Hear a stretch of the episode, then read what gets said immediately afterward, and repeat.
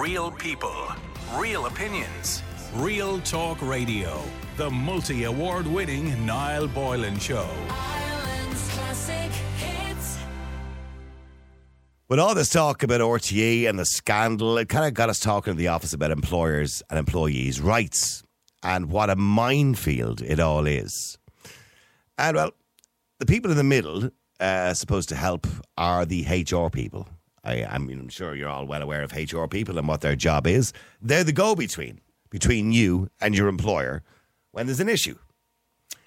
So, here to talk about the good, the bad, and the ugly when it comes to being employed in Ireland is Joe Thompson. And Joe is a HR consultant with Insight HR. And he's here to answer your questions. I'm going to go to Joe in a second. But before I do, if you have any questions at all in rela- relation to, you know, employment, how you should be treated, what you can do if you're treated badly, sexual harassment, which we were talking about a second ago, um, uh, promotions that you're not getting and you feel you're being discriminated against, or whatever it happens to be in relation to HR in employment, let us know. You can text 087 188 0008 and Joe joins me in the air. Good evening to you, Joe. Hi, how are you doing? Thanks for having me. You're welcome, Joe. Now, I, I don't know, do, do you get many complaints into Insight HR? I mean, is, is HR is obviously a huge business, but is it getting busier? In other words, are people standing up for their rights a little bit more than they ever did before? Sorry, HR's profession is, is growing all the time in terms of what we are responsible for. But when it comes to complaints, yeah, it's something that's definitely becoming more and more pervasive, particularly things like bullying and sexual harassment and harassment in general. It's, um, you know, it, year on year, it, it, became, it becomes bigger. Ever since people became, started to go back into the workplace again after COVID, things happen in terms of interpersonal problems with each other. But I mean, sexual harassment is is a huge issue at the moment. Absolutely. Okay, so what we have to decide, actually in our last topic, somebody mentioned something about, you know, even if you compliment a woman in work nowadays, they can take a, an action against you for sexual harassment in the workplace. And we hear a lot of that in the labour courts. Um, but do, is it a case that we need to be very careful nowadays to keep our work strictly professional and, you know, everything else is for the pub, so to speak? Essentially, what happens is if somebody feels that conduct is not fair, is um, undermining them, is making them feel uncomfortable, then they have the right to make a complaint about that. It's how the behavior is seen by the person who receives the conduct. So, I mean, sexual harassment, by definition, is any form of unwanted conduct of a sexual nature, and that can be physical, verbal, non-verbal, that has a, the effect of violating a person's dignity at work. So it's very open kind of definition of, of what what can be perceived as sexual harassment. Mm-hmm. So, And as an employee, you have the right to go to your employer and make a complaint, and for that complaint to be investigated. And sexual harassment, of course, can take many forms, you know, in relation to even just a person's gender, uh, i.e., that somebody's missing out on promotions because they're a woman or because they're a man, depending on the circumstance. Is that common as well? That, you know, we're still having this, you know, I suppose this discrimination in the workplace, be it for men or women, primarily probably for women. But is that still a problem in the workplace? It is because it's, but it's something that's being addressed through, you know, gender pay gap reporting, for example. I mean, four years ago, there was a, you know, the CIPD, which is the Chartered Institute of um, Personnel Development, did a survey that found that 14% of um, companies had, a, sorry, there was a 14% differential between men's pay and women's pay four years ago, and 80% of companies weren't even looking at the difference in pay between men and women. That's starting to change now because it's law for you if you have over 250 employees to do a gender pay gap report. So it's something that's being looked at, and we are. And how how is that happening, Joe? When we've got a situation since the 1980s where we have legislation that you must pay a woman the same amount of money for the same job for the same time as a man, how then do we have reports coming out saying that thing? Is it a case that women are just not being given the right jobs? Whether a job is being labelled differently so they can pay them less? How do companies get away with doing it? Well, they've got away with doing it for a long time because they didn't have to say how much they were paying publicly. Now that's changed, and you have to do a report on that. The biggest hurdle when it comes to equality in the workplace, in, in a lot of ways, is the unconscious bias of managers. So women have found it more difficult to get into positions of influence. So when that changes, then the amount of pay and the, the pay gap differential will change with it. Okay, and and so there's and there's been a lot of improvements in that department, and we've seen. By the way, I know we can't avoid talking about RTE, but of course in RTE, the very famous case of Sharon Ní Bheoláin, the newsreader, and Bryan Dobson, of course, was in the news quite a lot, going back about four or five years ago, where she was doing essentially the same job but being paid less. I'm assuming that's probably been addressed within RTE, and if it is, it certainly will be now at this stage. What's happening in RTE at the moment? Um, I suppose is a classic example of where HR comes in, really, because you've got staff on the lower echelon, you know, who took massive pay cuts. You've got the talent, inverted commas, who are on huge amounts of money, uh, and a huge pay differential between different staff doing different things. Now, I understand people, other people get paid, you know, different amounts for talent, but I I imagine RTE is a HR nightmare at the moment. I mean, uh, you know, I don't want to go into detail about what's happened at RT, but RT, uh, you know, have had high-profile cases when it comes to age discrimination as well as um, gender discrimination as well. It's something that obviously they're, they're going to have to look at in, in more detail and work out from the ground up, really. But I think you said earlier on the show that to to address the issues with pay, a lot of the contracts that have gone through RT are going to have to expire so they can start again in many ways and, and maybe flatten out the pay scale from there. Mm-hmm. I- in relation to ageism and you know and that's a big issue of course in employment in Ireland.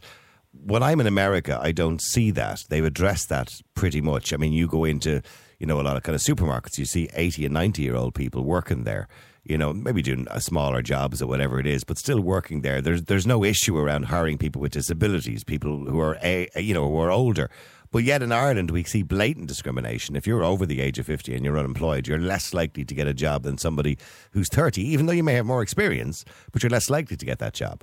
Uh, that's hard to address because it's human nature, isn't it? Yeah, I mean, you know, again, it comes back to unconscious bias. If if employers start to become more aware that somebody in their 50s has so much still to offer the workplace, then that will change. People aren't spent when they get to 50 years old. You know, taking into consideration America, there there are no social protections for American people when it comes to the workplace. You know, when it comes, we have so many protections here in terms of legislation for the employee, for the employee, that they don't have in America. Mm-hmm. But when it comes to the age situation, yeah, I agree that you know there is more that can be done to introduce people into the workplace who are looking for a job in their fifties. The basic stuff, I suppose, when it comes to HR, a lot of people always believe the HR company within the firm, when on the firm's side, they're meant to be impartial. Are they generally impartial? HR is there in the work context to make sure that the business can be profitable, to be to add value to a business. By adding value, you don't just work with the company against the employee in any way. You you know the employee the employees are the lifeblood of the company. They need to be looked after, and they need HR to be there as somebody who is neutral, so that they can go and speak to them about issues such as sexual harassment, such as bullying, if they have a grievance, they need to be able to go and speak to somebody and put in that complaint to them. So, I mean, obviously, I'm a little biased. I, I don't believe that HR is inherently on the side of the of of the employer. I mean, traditionally, the idea of HR was was tea and sympathy for the employee. If they got upset, they can go and have a cup of tea with the Yeah. person who sat in HR. But it's much more strategic now, you know. And we we put out a um, a LinkedIn survey quite recently where 68% of um, companies said they're finding it very difficult to keep up to date with changes in employment law. Without a HR department, you're going to find it incredibly difficult to keep up with the changes. You know, what I mean, like statutory sick pay, for example, this year. Is, it- is it a legal requirement, by the way, for a company to have a HR department? it's not a legal requirement for them to have a HR department, which is essentially why HR consultancies like us exist. So when they do need help with HR issues, they can come to us. We do everything from invest, uh, workplace investigations, we do contracts, handbooks. We also do training on things like dignity and respect so that people in the workplace understand, like going back to the initial point, what's acceptable in the workplace and what isn't acceptable, what what the definition of bullying is and what the definition of sexual harassment and harassment is as well. And in relation to, say, like you gave an example of bullying, which is a very common problem within the workplace, uh, be it both your employer and bullying you or other staff members bullying you. What is the correct procedure? If somebody's listening tonight and they feel they're being bullied, let's say being bullied by their employer, their boss, themselves, their hmm. line manager, or whatever it happens to be. I mean, it's very difficult to go over the top of the line manager because you can't complain to the line manager if they're the one bullying you. So, what do you do? I mean, if you have a HR department, you can go to the HR department, but your company should have in place a, a policy and procedure for you to follow in that situation. There should be a handbook and there should be a policy to follow that will be in line with the code of practice on bullying. And so the code of practice on bullying tells companies how to process the, the complaint. And there's actually a number of different avenues you can go go down. As in, say, if I'm making a complaint as an employee, you know, I can look at going through an informal process where you know, I could go up and speak to the person and say, I'm finding the way you're treating me to be unfair and I feel bullied. Not many people feel very comfortable doing that, which is understandable. But there is nothing wrong with going over to your line manager. In some cases, it's very important to do that. Some companies are big enough to have a contact person as well who is trained to deal with bullying complaints as well. So there are different avenues you can go down mm-hmm. but it is important for a company to have a dignity and respect policy that would encompass a bullying policy and a harassment and sexual harassment policy. In relation to you know when you start in a new job, uh, the probation period. So there's a bit of confusion about that. Um, is there a legal probation period? Three months, six months, one year? What, what is? At what point do you actually have rights where they can turn around to you and say, "Listen, you're useless. Get out of here." Where where, where does the point come where you know you're you're in steady employment and you have rights? I mean, essentially, you, um, probationary periods now, there's a, there really is a six month period whereby if you can judge somebody's performance within those six months, and then after six months they pass their probationary period. It, depending on the contract, if you've got somebody who's on a fixed term contract for say a year, it's not fair then to have a six month probation period for half the duration of that contract. It could be for three months, mm-hmm. but six months really now is is the end point. You can't really extend it unless you're doing it because the person was out sick for the, the vast majority of the time they're on probation for one of those reasons. You really do need to, as an employer, to judge somebody's performance within that six month period. And after that, you know, there's still another six months between whereby you you may still be let go by your employer and you wouldn't really have too much of recourse because you need a year's service to get um, access to the Unfair Dismissals Act. Okay. Uh, somebody says here in a question, uh, can you ask your guy? I started a job, uh, was given a contract, but never actually signed it because my boss forgot. The contract was uh, very employer centric. Am I better off not ever signing it? So I don't know how long The- the person is employment, but or in the employment with the company, but they, they never got to sign the contract, and people seem to have forgotten about it. But uh, I think once you're working there, it's accepted that you've accepted the contract. I imagine. I don't know. Yeah, as long as you've been sent a contract of employment within the first two months of your employment, your employer is compliant. And even if you haven't signed it, if you haven't gone back to them and said that you have an issue with this contract or that you're working under protest of the terms and conditions of that contract, it becomes an implied agreement. All So even if he hasn't signed it, he's still, because there's been no complaint about his contract, he's then bound by it. Um, would your guest advise people not to go to Christmas parties? no, I suppose. I, sup- no, I don't. We're a bit early in the year to be talking about Christmas parties, but it, I suppose it is one of those questions, and then most of the problems seem to happen at Christmas parties. to, to be honest with you, HR consultancies like us, we, we do get very busy between January, February, and March from Christmas parties. Um, yeah, they do seem to be a, a touch point for issues to that go on for a long time. You know, you, you throw people from an office or another working environment into a place where you're being more social, where there's alcohol involved, people's inhibitions change, people's ex- expectations of what they can do or should do change as well. And that's not always welcomed. And that's going back to the definition of sexual harassment. It's unwelcome conduct. All right. So there's a lot of issues that happen around Christmas parties, unfortunately. I've a, I've a lot of questions here now. Some would be more in relation to employment law than I suppose HR, but I'll throw them at you anyway, and you might know the answers. Sure. Uh, somebody says I have two questions about work. Um, I should an employee employer pay extra for work on Sundays, and if yes, how much? Or for working night shifts, should they be paid more extra? Uh, than a day shift, and if yes, how much? Thanks so much. Okay, so is there still an obligation? Years ago, of course, people got time and a half on a Sunday. Um, I suppose it all depends on what's in your contract when you sign a contract to work for the company, does it, or is that, is that the way it works, or are you still Yeah, I entitled? mean that that would be the thing. If you sign a contract, your contract may state within it that your wage is inclusive of a Sunday premium, and as long as you're not earning, say, you know, the, the minimum wage, then they can do that.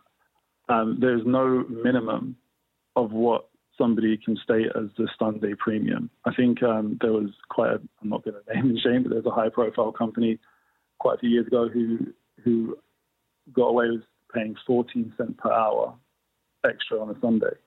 So it's really up to the discretion of the employer. Now the WRC do state that it should be between um, you know, 15 and 25 percent, for example. It But used to- years ago, it used to be time and a half, didn't it, or something like that? Yeah. Yeah, and some companies paid uh, double pay at, at some point in the past as well. But those days are, are gone for, for many, many places. Okay. Um, Niall, I'm a chef. I've worked in the industry for years. I am br- a brilliant chef. this is good to know. Is that Paul Treyvaud texting in? Um, great ethics, love food and Cork accordingly. Uh, my only downfall being a woman. I've had to work twice as hard, if not more, and subjected to discrimination that uh, we as women laugh off uh, to fit in or whatever. I don't know. And when we stand up and speak, our voice, we're labelled as difficult. Now, that's kind of common problem, isn't it, for women? So if they do stand up for their rights, oh, she's awkward, she's difficult. You know, so in other words, women have to fight twice as hard to get the same promotions. Is that a common problem now? You're you're still seeing in HR? I mean, yeah, there are still serious issues that that women face in the workplace, and and she also works in kitchens, in professional kitchens, which are notoriously difficult working environments generally, and women have suffered in those environments.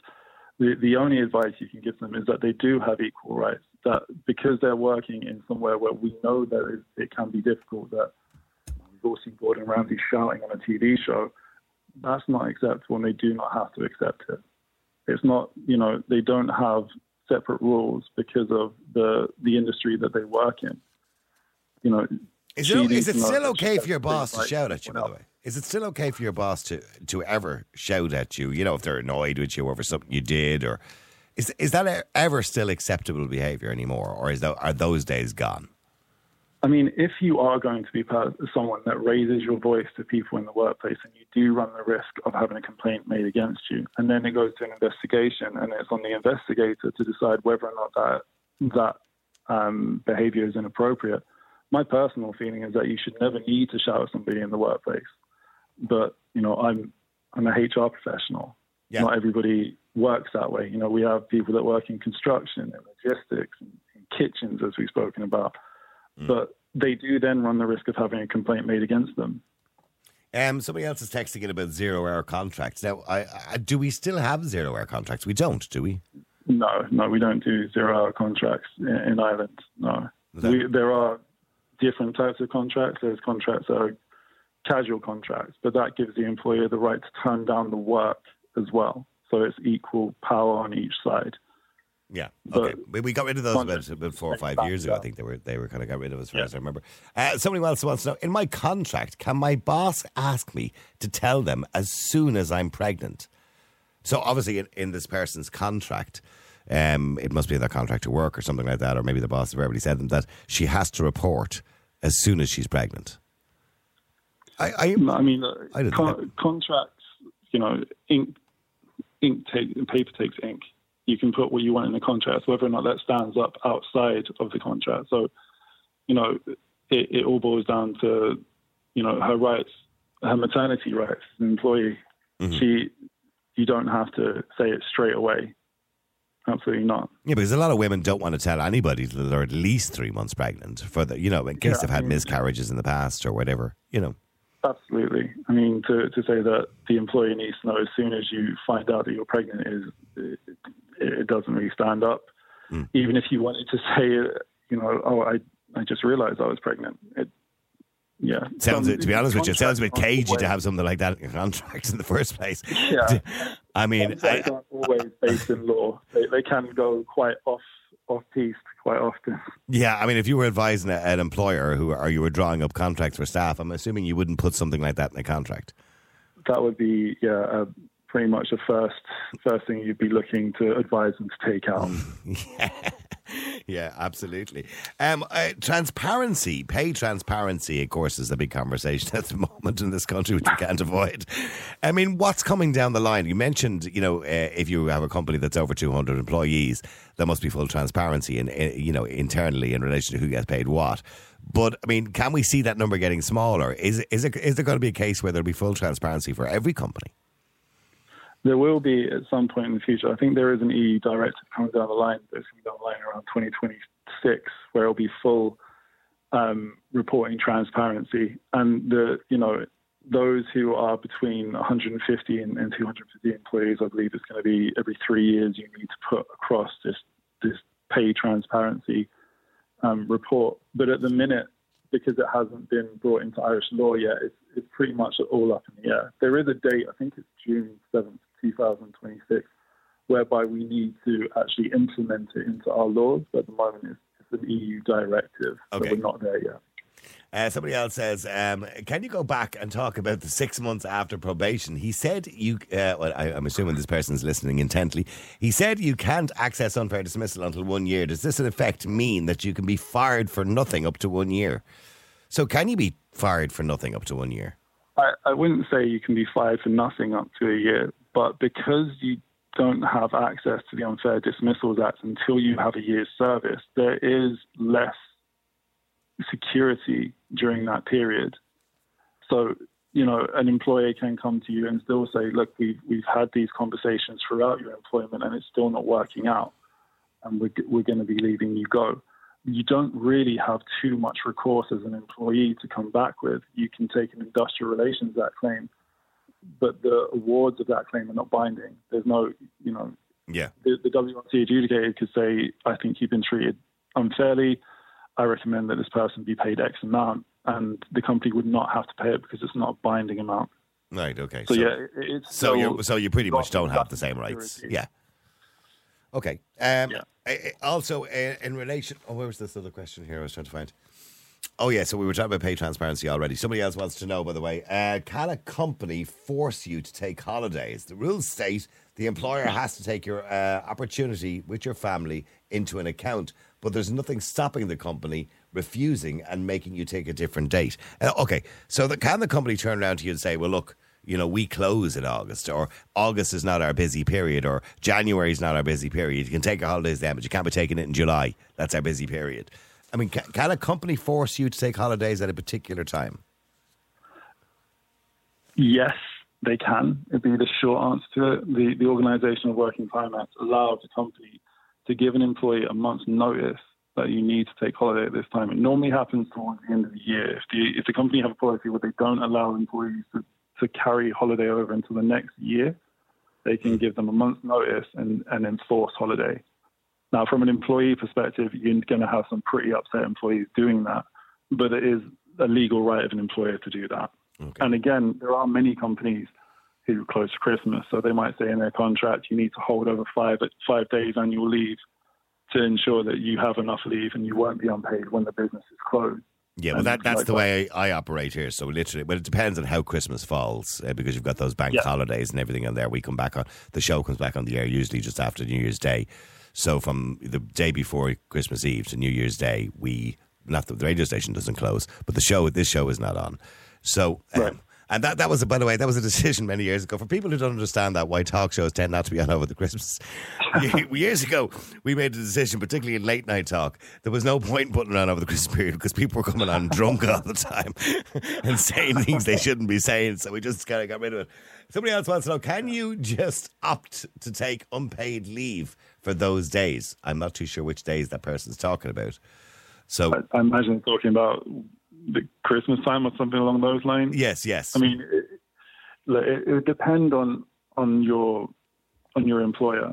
You know, I, I I feel like when it comes to the workplace, there there is nothing stopping you from going to your manager and having a conversation and seeing what they say.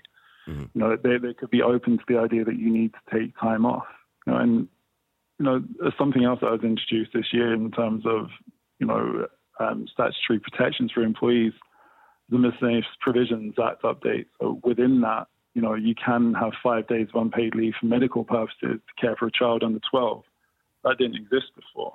You know, there's also five days paid leave for victims of domestic violence now, which is, you know, it's very progressive as far as Ireland is concerned, but it's, it's also very necessary as we've, you know, it's been widely reported since 2020. There's been a huge up increase in, in domestic violence. So it's something that, as an employer, you can't really ignore anymore because it's it's there in everyday life. Okay, there's a couple more questions here, but now some of these may be more of in, in, in relation to employment law itself. But I think you may have answered this one already uh, in respect of holidays.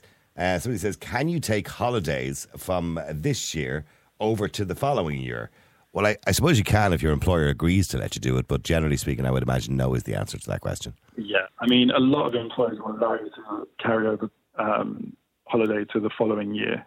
Um, it's normally in the contract they'll allow you to do it, and possibly three months after the year. Depends on when your your holiday year runs from. It could be um, could be April to the following March, or it could be January to December. It just depends. But the company will have that in their in their handbook or in your contract to say whether or not you can carry holiday over. Now, I know, I know during COVID, a lot of companies extended that period for staff because, of Oh course, yes, they had to. Yeah, they- absolutely. yeah, and some people Yeah. still have those legacy holidays hanging around. Um, They've done well to hold on to them that long. Yeah, absolutely. Well, look, uh, by the way, if people want to go to Insight HR, um, can the general public go to Insight HR, or is it mainly just for employer employers? It, it, we we work for companies, so Hmm. we work with, with businesses rather than um, employees as such. Yeah. Okay. Yeah. Okay. Well, if there's employers listening, um, they can contact you if they need to get advice. If you don't have a large company, I suppose, and you don't need to have your own um, on-site HR. I mean, we we do advise companies with HR departments. So you know, we we deal we work with HR directors, Oh, okay. business partners, HR managers. You know, when when they want to do large projects, um, competency frameworks, or even if they need help with an investigation because they're too close, or they may know the person who needs the investigation or is involved in it, then we come in and act as an impartial party to do those as well. And training, we do training in, in a wide variety of areas. I am manual handling and all that kind of stuff. I imagine. And Not manual handling so much, um, but we do do um, dignity and respect training, um, performance management, and. Oh, things okay. like Okay. that nature. okay. Yeah. Well, look. Um, sorry, it's just some of the texts that are going in here funny now at the moment. Anyway, thank you very much indeed, and I appreciate you coming on the air. Um, and uh, we hopefully will get you on again because there's been a great reaction, a lot of questions, by the way. I could spend, spend all night asking some of them, but I know some of them are very much uh, more based around employment law as well, which is something very different too. Uh, Joe Thompson, HR consultant with Insight HR. Thank you very much indeed for coming on the air and talking to us. Anytime. Thanks for having me. Bye bye. Real people, real opinions, real talk radio. The multi award winning Niall Boylan Show.